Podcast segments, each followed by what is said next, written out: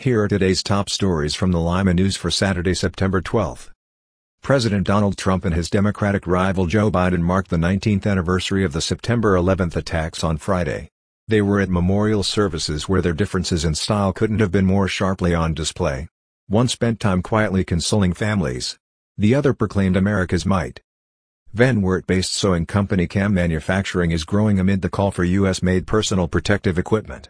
But some companies that shifted production or distribution to focus on PPE have struggled to stand out in a market now saturated with personal use cloth masks. More than 6,000 small businesses in Ohio's 5th Congressional District have taken advantage of low-interest loans to date to retain nearly 123,000 employees during the COVID-19 pandemic.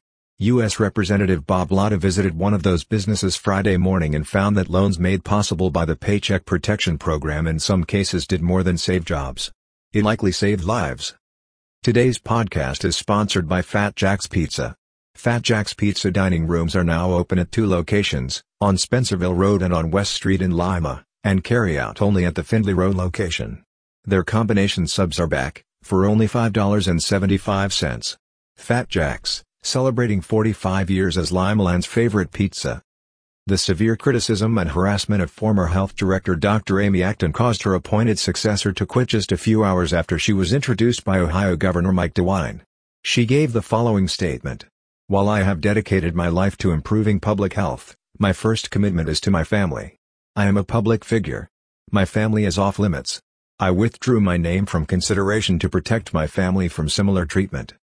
In sports, check out our coverage of high school football.